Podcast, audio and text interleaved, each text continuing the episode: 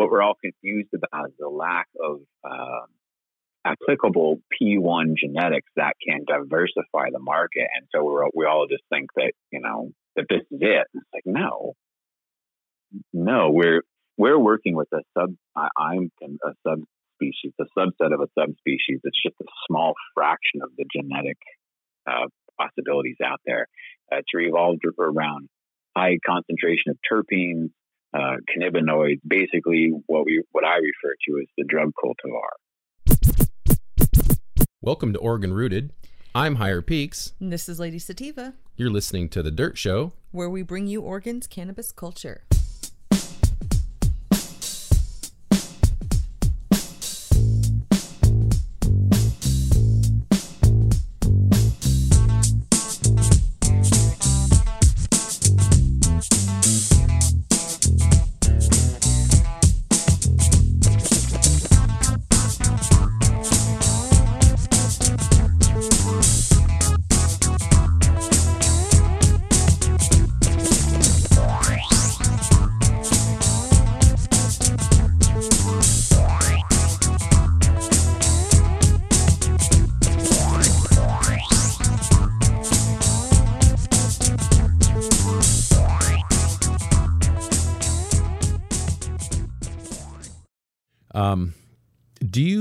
Ever fear creating a hype strain? You're creating a hype strain? Yeah. What happens if you create a strain that blows up and all of a sudden you became a Berner? No, I mean, I don't know how to. I mean, is that something that like some people like? I don't know if if say if I was a breeder, I'm not sure I would be prepared to have that happen to me. Uh, no, I think that um, I don't know how to answer that question. I guess that I just should just be honest and say, well, that's the goal. I should. What I, again? You asked another great fucking question. You know, timing was great too. Um, but I, you know, I think that a that that's the goal, and b that um, we're we're missing the forest through the trees, or is it the trees through the forest? I always get that one confused. Again, I don't I don't think it matters. Um, because the, the answer, is, you know, there's clarity in there somewhere in that, in that, in the, answers that I just gave, which is that A, you know, I think that has been the goal. And B, I think that that is a, a really uh, misplaced goal. And uh, uh, talking about restructuring the market and stuff, I, I think that that is what is, is really what is happening right now and why the market collapsed is because the goal has been to produce this hype strain that makes you the next Berner and gets you the mansion in Hollywood. Right. But play the fuck out and everybody's bought the same seed packs over and over and over and over again and they're fucking sick of it. so if you're going to play that game, which I'm like, I'm still in that arena.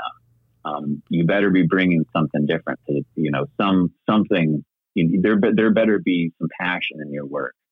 Um, and and I think that's what's that's the restructuring that's happening right now. I think that you know, it's a really small handful of fortunate breeders who, who are in a situation who are able to figure it out are, are applying their, their efforts to that right now. Um, so you don't be bigger online. Don't stop. Go get your ass in the closet and your fingers in the dirt. Find the plant.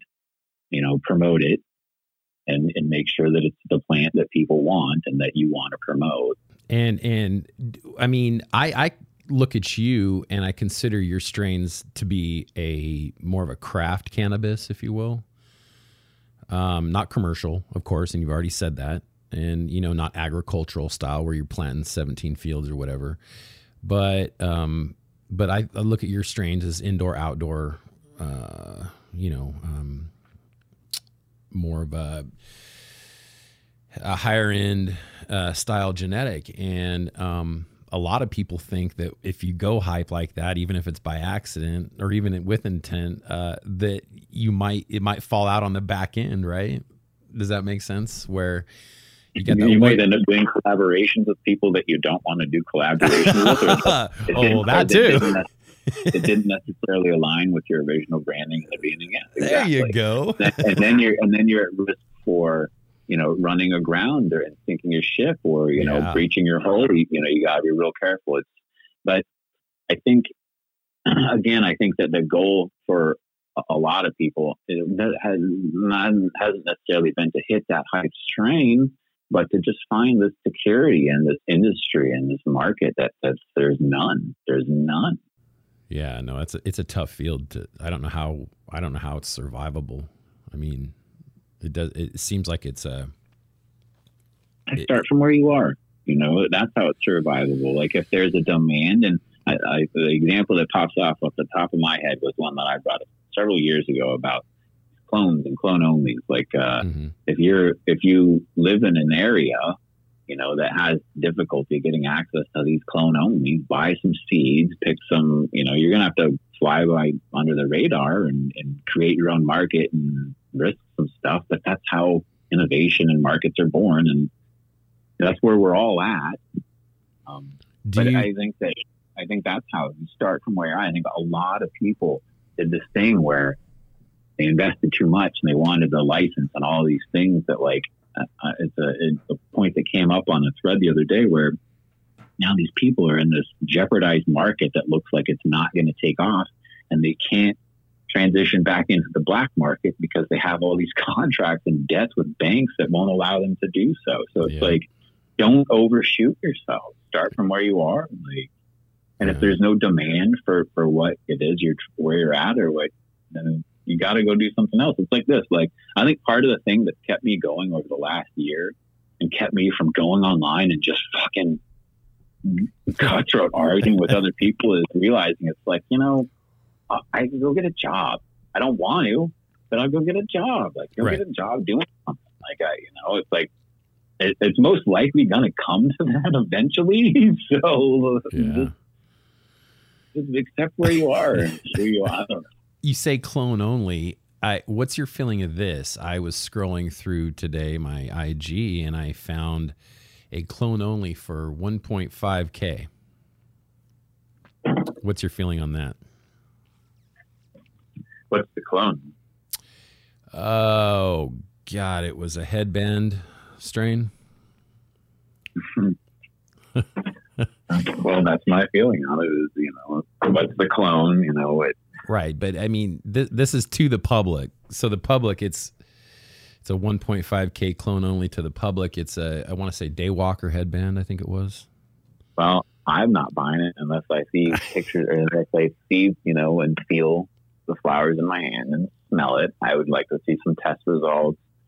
It better be clean, you know, all this other shit. Right, right. But, so okay, so getting so getting to the the deal of it is you believe that given the right circumstance and the right conditions that 1.5 1.5 is that's nothing that's nothing nothing really there's nothing okay okay these, plants are rare man some of these you, plants are beyond rare i mean like so, this lambstud sour diesel plant that i have over the east coast sour diesel plant that they're working with on the east coast that is a a once in a lifetime. I won't even put a number on that. It's wow. a once in a lifetime plant. So it, there are unicorns still. There are unicorns oh, still. Yeah, there's unicorns in the F5 blueberry. Okay. Unicorns in the farmer's fire. I, I, like I said, that's the search that I'm on now. Is finding that one, that one star that performs consistently every time, no matter what. Right. Um, that's a unicorn. It could be any one of the strains out there on the market, but yeah, we haven't even scratched the, the tip of the surface of what um, I, I, think what ha, what's what's what we're all confused about is the lack of um, applicable P1 genetics that can diversify the market. And so we're, we all just think that, you know, that this is it. It's like, no, no, we're, we're working with a sub, I, I'm a subspecies, a subset of a subspecies. It's just a small fraction of the genetic uh, possibilities out there. Uh, to revolve around high concentration of terpenes, uh, cannabinoids, basically what we what I refer to as the drug cultivar. Um, and it's just a really small. It's not diverse at all. It's a complete redundancy. Have you considered incorporating any kind of tissue culturing into your genetics to get them kind of reset back to original yeah. um, settings, if you will? Uh, yeah.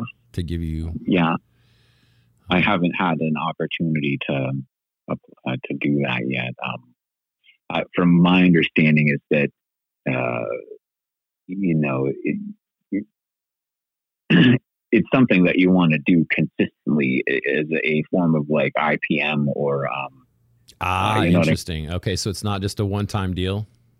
No, I mean no, it's a one time thing and it resets it for the next year to sixteen months, you know, or, or Gotcha. But you're but you're you're you're at risk every single day for the plant being exposed to the thing. And my thing is that uh, I can't find anybody close enough to me who I can understand. I understand. I don't understand the process enough to to oversee somebody else's process to say that okay, I trust that you did it right.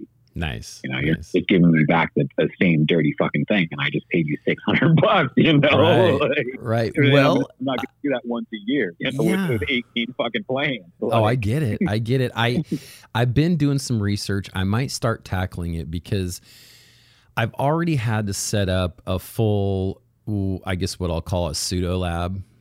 You know, uh, for essentially sterile work, and so.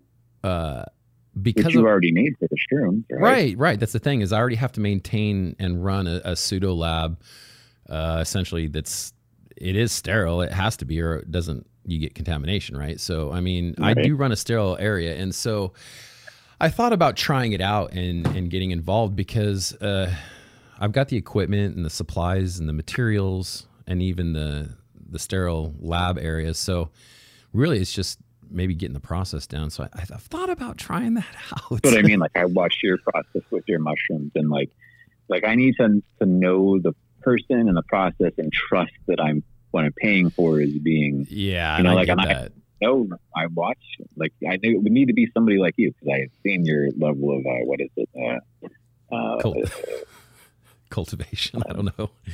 No, your level insane, to detail, attention to detail. Um, the shrooms you're making look fucking dang, dude. I know some so many varieties. Like how many varieties you working with now? Uh, right now I'm somewhere around 28. 28 varieties of mushrooms. Well, that's just that's just uh, the um, Cubensi psilocybe. I'm I've got somewhere around 25 or 26 functional slash medicinal or functional slash gourmet too. Do you do you um, did you have to make all those yourself or? Well so initially i started from spore on all of the psychedelic well no i shouldn't say that. I, I for the most well for half i'm trying to figure out what i'm going to say here. For half of my library i started from spore. Um, I, I don't recommend that for beginners. Um, the other half I started from what they call uh, either liquid culture or from agar plates uh, which is just spawn. Either one is spawn, so spawn in a liquid or spawn on a plate. Um, and then as far as the gourmets and functional, I started from again spawn or mycelium from that as well. I guess, I guess I guess my question would have been then. Uh, so you have uh, what would you say twenty six in your library or whatever? Yeah. Well, um, have you and have you flowered all of those? I am just now getting to the end of the 20 or close to 30 now. I'm getting to the end, but see, I also keep adding too. So I've got like four or five in the mail right now. So, so you, so what I've been doing with my little cannabis seeds last year, you've been doing with your mushrooms. I've been watching you, man. Cool. Good. Yeah. Cool. Yeah. I, uh, I do. Well, it's, it's a full circle, right? So it's no, it's zero. It's, it's besides the steps that you take, it's really no different than cannabis. I mean, you still take Those, you still start shit. yeah, you still the sterile part is the hard part, but you still start from a seed, which is a spore. You still have to germinate it. You still have to grow that out is instead of a seedling, you're talking about just the mycelium. Once it becomes, you know, totally spawned out, then you fruit it just like you would, not just like, but you know, you'd fruit it like a cannabis plant where you put into fruiting conditions and or flowering conditions for cannabis and then you flower it out and then you harvest and then you can collect instead of collecting seeds you're then recollecting the spores and continuing on. Now you don't have to use spores. You can take pieces of mycelium and the nice thing about mushrooms is that once you have the genetic as long as you're responsible with the genetic you can keep it in your library for ever and never have to repurchase it again. And you can grow endless amounts, right? And uh, you store it at room temperature? No, shit? you no. So you, to to be able to store long term, you have to end up what they call is going into uh, agar slants, and then once you're in a slant, which is a, just a slant container, then you can put that in the fridge, and that'll last up upwards of you know one to three years. And then after one to three years, you can take a little piece of that mycelium, put it in a new slant with new agar, and it'll just grow out for another two, three years. And then you, you just keep doing that. Is it the agar that expires? Well, what happens is the agar is just the gel base, but it's a vegan base, right? It's, it comes from uh, instead of using like a like a like a jello, you want to use like a real good high quality. The thing with mushrooms is that they absorb everything that they've ever been in. So they're a bioremediator. So you don't talk so you're about coloni- you're, you're, you're, you're, competing with the colonization in there for the spores that you're trying to, to maintain and whatever else it carries with it. well that, but it's uh it's just you um well I kind of got off track on that. So Sorry. no, that's okay. Sorry. Um essentially once even spores will last indefinitely. You can take some spores on a on a swab or like a piece of paper, stick that in a Ziploc baggie and throw those spores in the fridge and those spores will last longer than your lifetime. Those spores will last longer than you know a nuclear war. Spores are like cockroaches. They they just they have this innate structure about them that's highly it's really hard to damage unless it's real high heat or really destructive forces. So um, spores will last forever. The mycelium, as long as you keep putting it into new nutrition. So the agar itself is just the base, the, the jello base, but it's a vegan base. And then the nutrition in there is malt extract usually. Um, you can use other things, uh, but malt extract is a real easy one to use, and it's it's a complete nutrition for mushrooms. So usually a malt extract with agar, and then yeah, that's the nutritional base. And so when you put that in the slant, that slant has so much agar in there with nutrition. And once that mycelium eats through all that, then yes, you have to make that transfer into more nutrition so it'll still grow. If it runs out of nutrition, it'll stall and at some point die. So does that all make sense? All right. Um, but just like growing cannabis, you, you you grow out agar plates, and on those plates you can see the phenos, and you can isolate those phenos and grow those out for different characteristics. And then once they grow out, you can clone those, and when you clone them, you're taking those characteristics. It's just like cannabis, really. It's just you're applying sterile conditions into a mycelium versus a seed in a plant. So So, how do you know you're not creating a deadly mushroom? Uh, well, I mean, so, okay, so let me tell you this. So, as far as the mushroom world, re- when people say mushrooms are poisonous, like in the wild, like don't eat any mushrooms in the wild. Well, that's it's kind of a misconception. Like, there's very, very few deadly mushrooms. It's right? like reefer madness. It's It is reefer like it, madness. it really is. It so much so. It really, really is.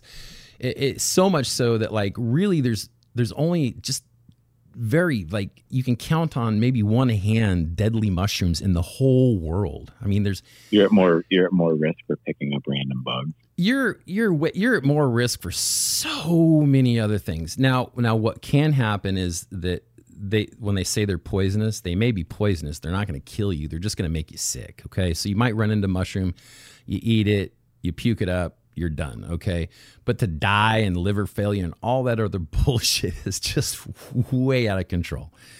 Um, now they even say like these, you know, the uh, Amanita muscaria, the the fly agaric, the red fairy mushroom that you find in the in the woods, and everybody says, "Oh, those are deadly poisonous. Don't eat them." Those are not deadly poisonous.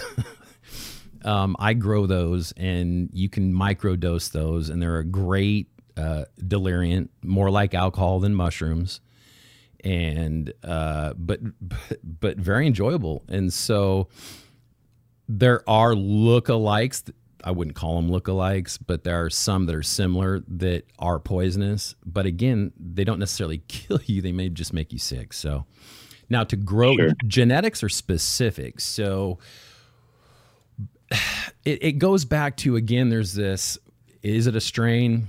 Um, is it a cultivar? A cultigen sometimes is used. The bottom line is that all these strains that I'm growing are all cubensi, but they're all what you'd call like you know how like uh uh all you know like it'd be like saying um Well, that's a sativa. Look how many different versions Oh, of the sure, yeah. sativa there are. You know what I mean? Or like the cannabis plant. Well, mm-hmm. it's cannabis sativa, but look how many versions there are of cannabis sativa. All Yeah. the all the different you know matings of them, and then all their expressions, and then how they all treat you different. So it's no different than mushrooms. The the the variety that I have all go back to wild parental strains that you would find in the wild, right? So wild Cambodians, wild Am- Amazonians, wild um, Thais, wild Land race. yeah, landrace mushrooms. There's a lot in Florida, a lot in Georgia, the hillbillies, the treasure coasts, the stargazers from Inca, the So where do these golden teachers come from? well again, where does OG Kush come from? Ah, so golden teacher is most likely a wild, and there's some speculation of where. It, so uh, touching back on the don't eat wild mushrooms and the reefer Mhm. madness, like it's interesting. Like uh, you know, it, it, it just had you know kind of a little bit of an epiphany with that.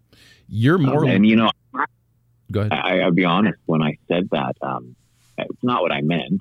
Um, uh, you know, I, I implied it in this way as like, oh, these people eat mushrooms. I don't remember what I said that it might kill you, but I did. I, I, I, I applied it in the exact way that it was taught to me, which was this reefer madness sort of way. Because my concern was that I know there's very few people that are dying from, you know, they know how to eat them, you know, and not. But my concern is just having a bad trip, like, and and um, and I just didn't want to say that, and instead I attacked into Oh, the I- reefer part, reefer madness part the brain, more accessible. Well, Um, yeah, bad bad trips are a personal thing. You know, uh, if And, and, and take that back. It's not a bad trip for me. A bad trip is, uh, well, I, I've never really had a bad trip on mushrooms, but I've had a lot of trips where like my stomach hurt or I just got that Oh. really like, heavy body, like kind of uh, Yeah. nauseous you know, and horrible feelings. And I'm sure that people that test these mushrooms out, they got to be like, oh, am I going to shit myself? You Well, yeah, know? so- well, okay, so I can answer that. So there's many, there's a couple factors that are involved there. So one is that mushrooms, especially cubensis, okay, so psychedelic mushrooms, they they're very fibrous. Um, all mushrooms have a ton of fiber in them, and which I don't understand why people have not latched onto gourmet mushrooms as being a very healthy, healthy alternative to meat because you get a ton of protein and a ton of fiber with low calories and nothing but good stuff for you. Anyway, Right. um, but but so they're very fibrous, and that fibers is called chitin. I think is how it's said, chitin. And chitin is is the same stuff that's in like seashells that makes up seashells, and so it's this Right. really hard, dense, calcified type material. And if you don't break that down first, it can cause a lot of stomach discomfort. So that's why, like, for you know, I, I recommend lemon tekking, um, where you just take your mushrooms, you grind them up. Even if you have to put them into like a cannabis grinder, that's fine. Just grind them Yeah, up a little that's bit. That's what I do. Yeah. Put that shit in one ounce of lemon juice or lime juice. Make sure it's real, no concentrate. Just go down and get the little squirt bottle of it. Squirt your one ounce down. Soak that for a half hour, and then take it out. Take the material out, and then just drink the juice. And let me tell you, man, you're going to get all the benefits much quicker and uh, without all the generally without all the stomach discomfort. Now the other angle with the stomach discomfort is if you get a grower or cultivator that's growing some shit mushrooms one of the problems you know is that there's two things. Mushrooms are a bioremediator. So if that person has shit in their house if they've used bug spray if they've used fucking if they got cannabis plants and they're using some sort of IPM in there, if they, you know, once a month they have uh, pest prevented people come in their house or they fogged one time or they've cooked bacon in the same house, you know, I'm anything that's in the air that gets into your lab will get sucked up by those mushrooms. And so same with contamination. If you get this, you know, guy that's just growing half-ass mushrooms and half his cakes are contaminated that contamination can not saying it will but can get into mushrooms and that can lead to some issues. Also the other thing uh-huh. too is proper mushrooms aren't cured they're dried and the only reason they're dried is for preservation. Well the thing is is you you want to make that process as quick and as purposeful as possible. So what I do is once I, when I'm harvesting, that mushroom goes from you know from that cake to the dehydrator and in and going um, immediately. If you don't do those kind of things, then there's potential for mold and breakdown in those mushrooms, and so that can lead to problems too. Okay. So you want to get a good cultivator with good fresh mushrooms, and then make sure that you use some sort of like uh, citric acid base to break down that chitin or chitin, I should say. I'm not sure way, the way it's pronounced, but I think um, it's chitin. chitin, yeah, because it's got a ton of it in there, and and you can see it. Like I I can show you a fresh mushroom, man, and it's just it's just full of fiber, and hmm. so a lot of that is what gets to your stomach. So. But I'll tell you what, like, these mushrooms these days, with the work that people have been putting in over the years, they're so freaking potent now. I, I remember I talked to someone about two years ago about how I used to do five and seven grams. nope, not no more. Them days are over Yeah, because the stuff's too strong these days. I, I took a gram and a half the other day, and I really thought that. Uh, thought it was going to be a micro dose, and it turned out to be a full afternoon of. Uh, what kind? Oh, that was my Phobos. Really potent. Never heard of them. Uh, yeah, it's it's an all cap. Like it grows very little stipe, but it's all cap, and it's just so full of psilocin. It's just so blue. And I had some, just a little bit of it, and I just oh, just a little micro dose. Yeah, right. Ugh. Hmm. It's not it's not necessarily fun when you you're expecting a little bit and you get a lot. Sure. Yeah, yeah, yeah. I've been there. It's been a while. I um somebody sent me a blue star. Um, sent me um, not sent me, gave me um uh some PE, some penis envy. yeah, Uh, the, uh, the albino ones. Um, those tend to be potent. Those tend to be potent. really, yeah, but uh, amazing, amazing mushrooms. And nothing like the golden teachers. Nothing like I remember from the mushrooms I used to take. Well, and this see, that's the thing too is that they the potencies went up, the qualities went up, and I'll tell you, like it's the the trips are each each strain, if you will, has its own effects. Um, so I've kind of narrowed down ones I like, and to be honest, I don't like golden teachers. They don't treat me well. Uh, I don't. They work better for microdosing. Like they're great for pain. They're great for like you know focus at a small scale as far as the like I said the microdosing, but I just don't like macrodosing on them. Um, What is, get- what is it about them? well, they give me anxiety on the come up and the come down. And then I, I never feel like I make the full peak. I just feel like I'm trying Right. and I'm trying and I'm trying. And I just, it just feels like it's, I'm going against the grind with them. Whereas like with the apes or like you said, or um, I have a recent one I just did that I, I have a wild strain from, it's an old uh, McKenna strain. It's called Zyzuji and it's I think they think it's from Amazon, but it's a wild. It's not a. It's not. You know, it hasn't been messed with by man yet. And uh, man, I I took three grams of that, and I had full and complete ego dissolution. Like, I, yeah, ego death. I my reality started cracking and falling apart on me. It was that was only three grams, man. So I don't know. Got to be careful. But that was a wild too so i don't know.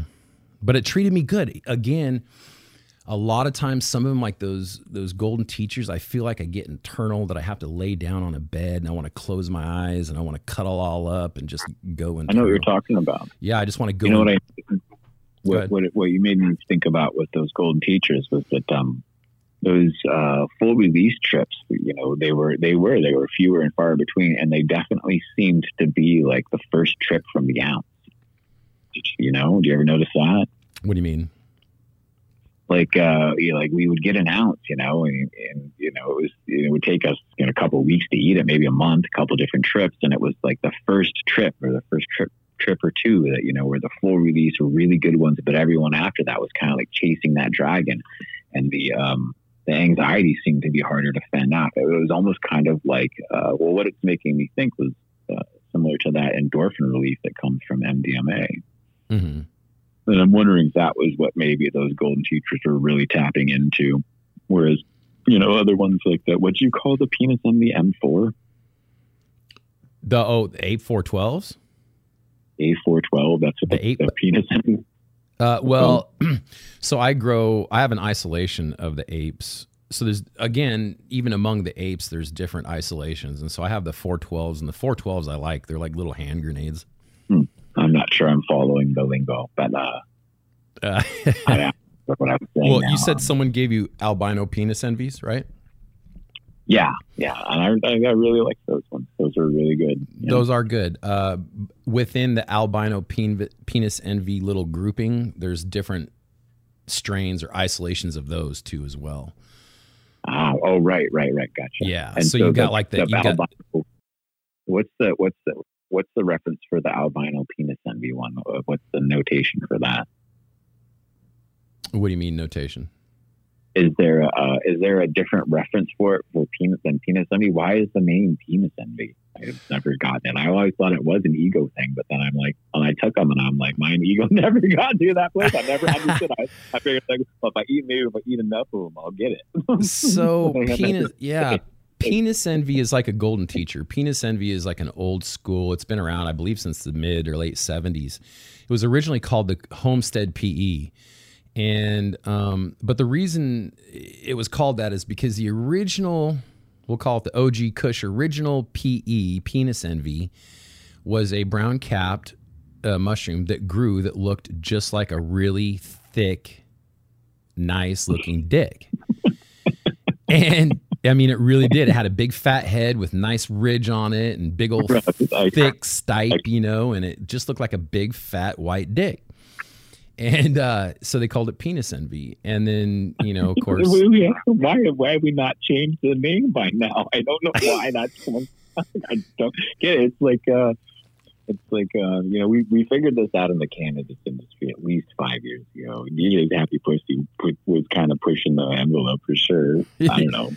Um, well, I don't think they kept going that anymore. All the names, like all the other names, are really mystic. Like like for instance, right now I'm growing the Phobos, which is a Greek god of anxiety, and uh, it's also one of Mars's moons.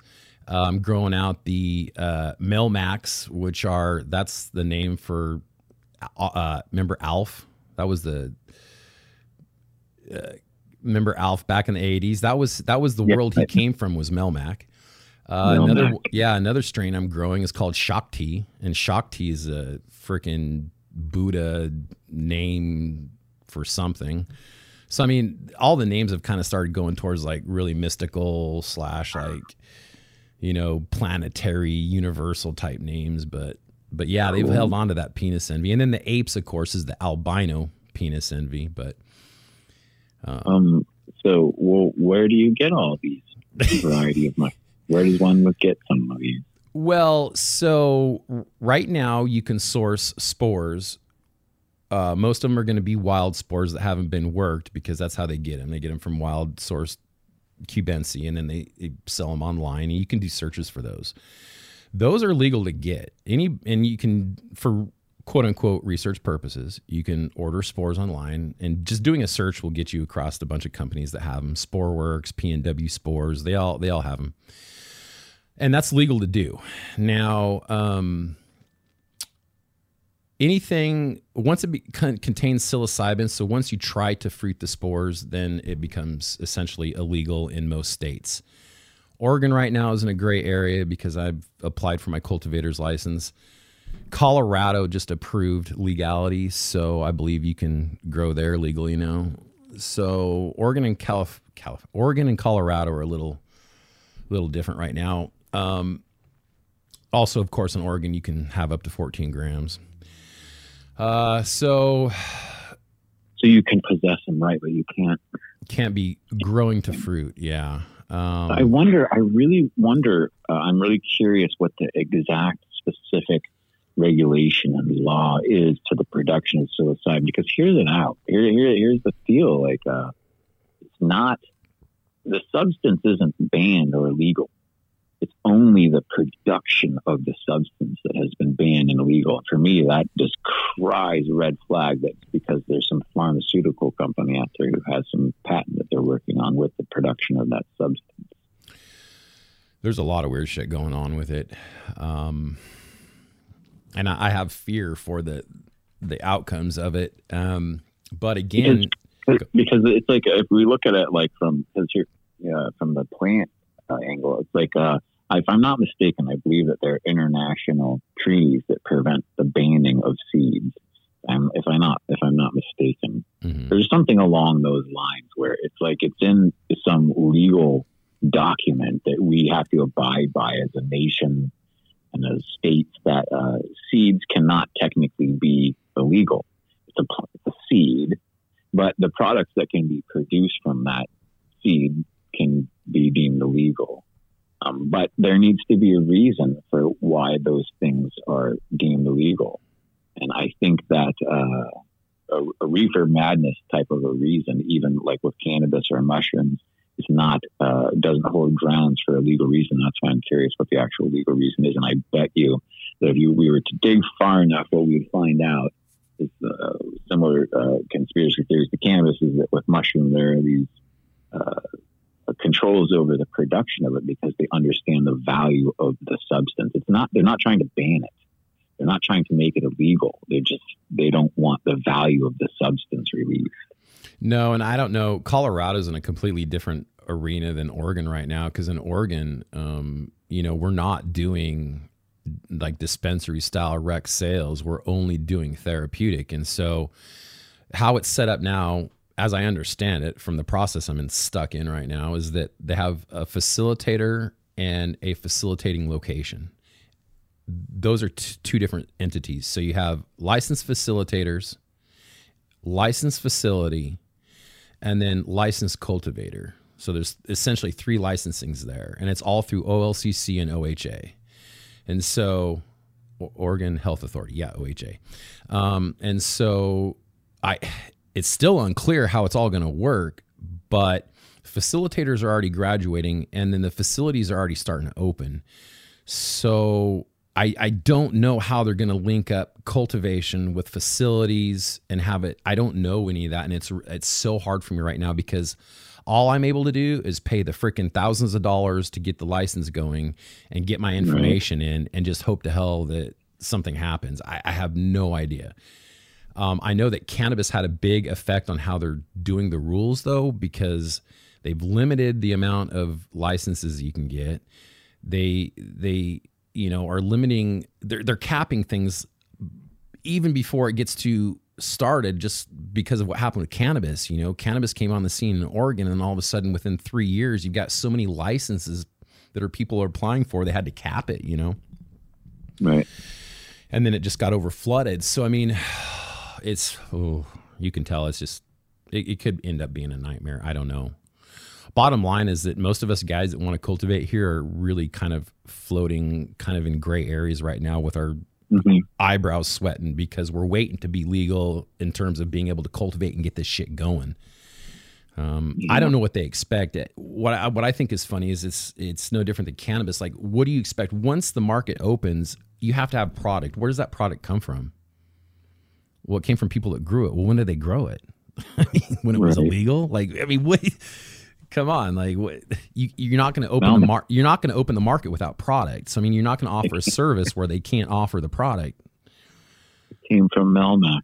It came from Melmac, man. So to answer your original question, I can't be specific to protect the people, but I get most of my genetics from Colorado because right now most of the really good work um, as far as being able to openly do it and and do it professionally comes out of Colorado.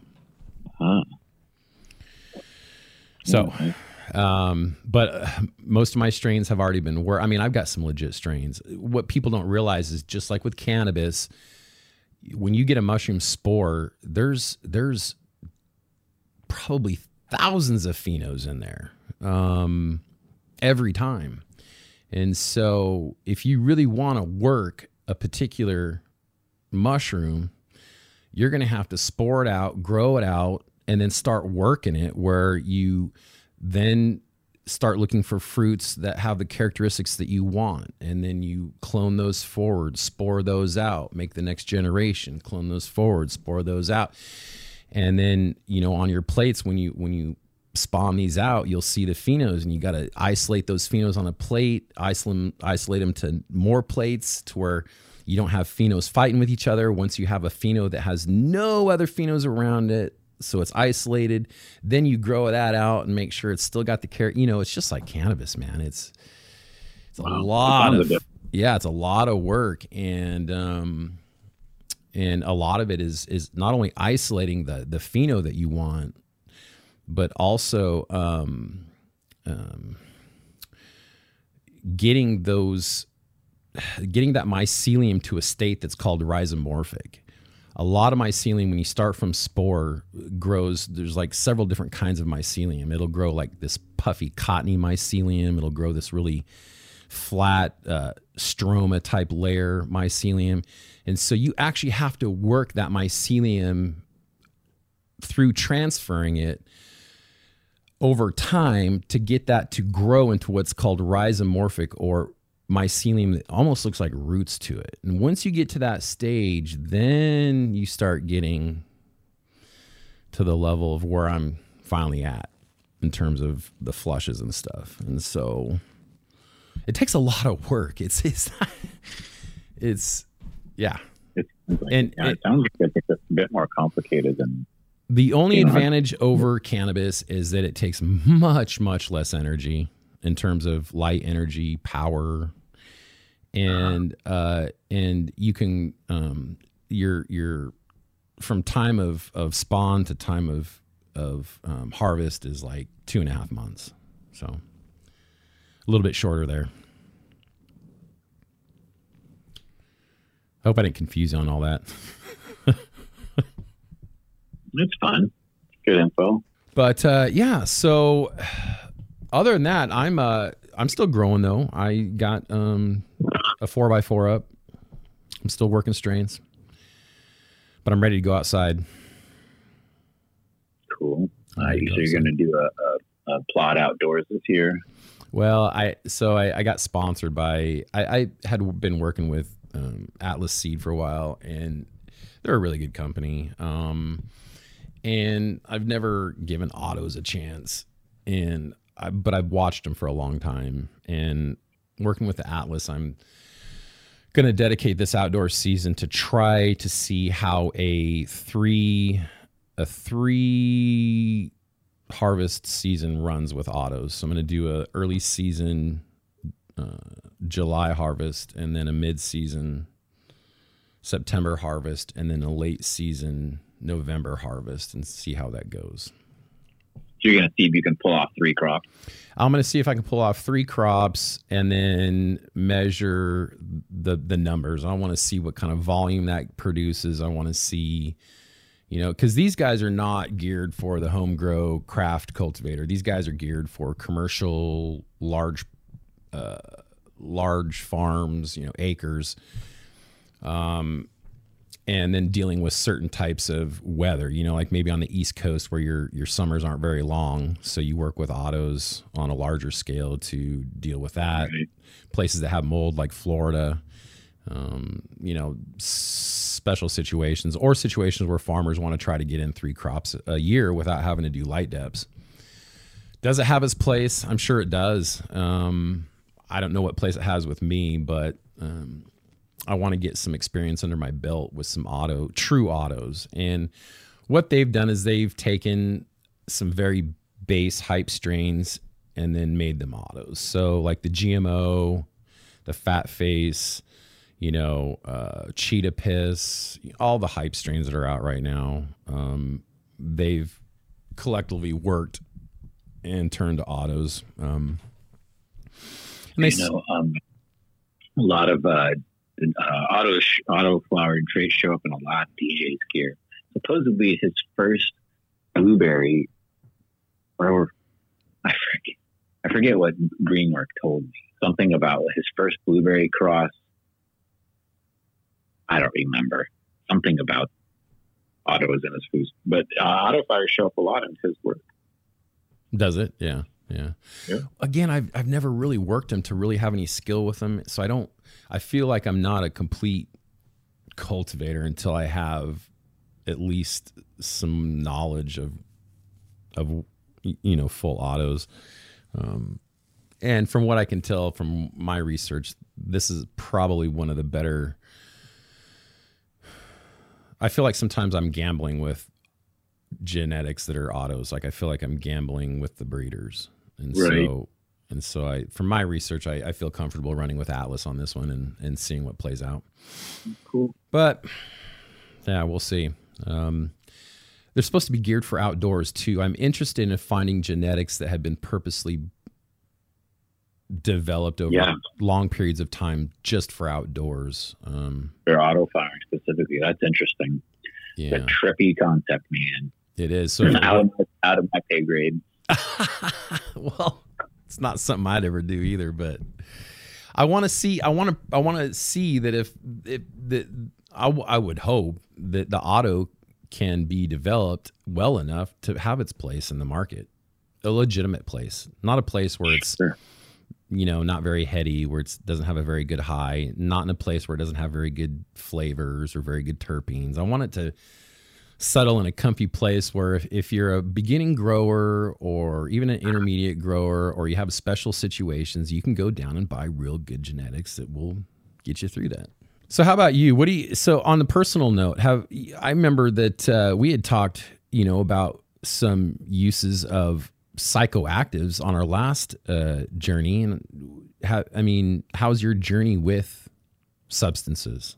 Is it going positive Yeah, no complaints. good I say was, was talking a couple of minutes ago. I've really just been uh, dabbling in the mushrooms since we talked last time. And yeah, And, and I know you backed off probably taking too much LSD anymore since since that last Yeah, I- trip. you know, I think uh, for the next five years or so, I think I'm still, you know, and then how's your battle with like cigarettes and caffeine and shit? I know we talked about that too. I'm still abstaining. I still have Nice. quit nicotine. Yeah, you know, it's interesting though. Uh, you you asked because the last it was the last week. I'm not noticing it so much uh, the last couple days, three or four days, but last week uh, I was having strange cigarette cravings that I hadn't had in a long time, and I, I don't know. I couldn't identify. It was pissing me off. Those things come out of nowhere, man. You know, I I get them, but they're continuously multiple days in a row is just I haven't had those in over a year. So that was uh, and uh, caffeine, no, no caffeine. I still uh, I'll I'll have uh, a cup of tea every now and then. That gets me going, but I always regret it every time. So you're, I mean, Um, you're eh, minus cannabis. I mean, you're you're sober as fuck. You're, or, Uh, you're organ sober. That's what you are. You're organ sober. Mm, no, no, we didn't we didn't discuss gluten and sugar, and uh, I'm Oh. back on all the things and red meat, and um, Okay. but it's all in moderation. Okay. I will say that, uh, you know, and, and this is just going to be the course of my life and most people's life for, for, for as long as I'm here, uh, as long as I'm not using some other substance like cigarettes as a crutch, uh, is that my diet is just going to fluctuate. In the last couple weeks, it seems sugar's kicking my ass again. Um, well, did you say you had like when you quit gluten? You said you actually had like some significant improvements or something like that. It was either gluten or or some other something you'd quit. gluten, and- gluten and sugar both, uh, I noticed a significant improvement from, and I still uh, notice, you know, the negative effects from those. You're But like, fuck it, I need it. you know, it's like it's a substance, you know, it's a crutch, you know, it's like, um, uh, uh, it's interesting now that I'm actually externalizing this. It wasn't until I identified the dehydration with both the uh, uh, sugar uh, compulsion and the nicotine um, cravings I was having last week. I was just uh, skipping water. I wasn't feeling like drinking water, and then as soon as I acknowledged that, uh, the cigarette cravings kind of seemed to abate a little bit. So But- it's it's literally been harder to deal with the sugar and the gluten over the nicotine? Like I know that was hard, but it seems like that's not an, even an issue now.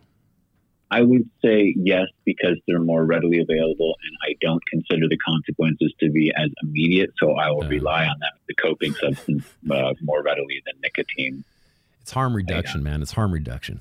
It's exactly what it is. I always love the. Um, it's a bit dated, just as Jerry Seinfeld is, but he had this. I always love this quote from Jerry Seinfeld. Says, "All of life is just a matter of killing time." That's that's words. We're just here killing time. That's all. All of us are doing. Yeah. Um, and so, Hopefully, we're Uh, enjoying the killing of the time. Is all. if you need a Snickers bar to get you through killing the next five minutes or hour, whatever, Yeah. whatever. Maybe if it wasn't fentanyl, you know. Sounds like you're finally having fun again, though, and even with the sugar. I'll tell you, dude. I, I, I cannot get away from sugar. I tried. I've had my battles, raw, hard battles with alcohol, and I've, I think for the most part, beaten them. But let me tell you, man, sugar, this is it's brutal, man.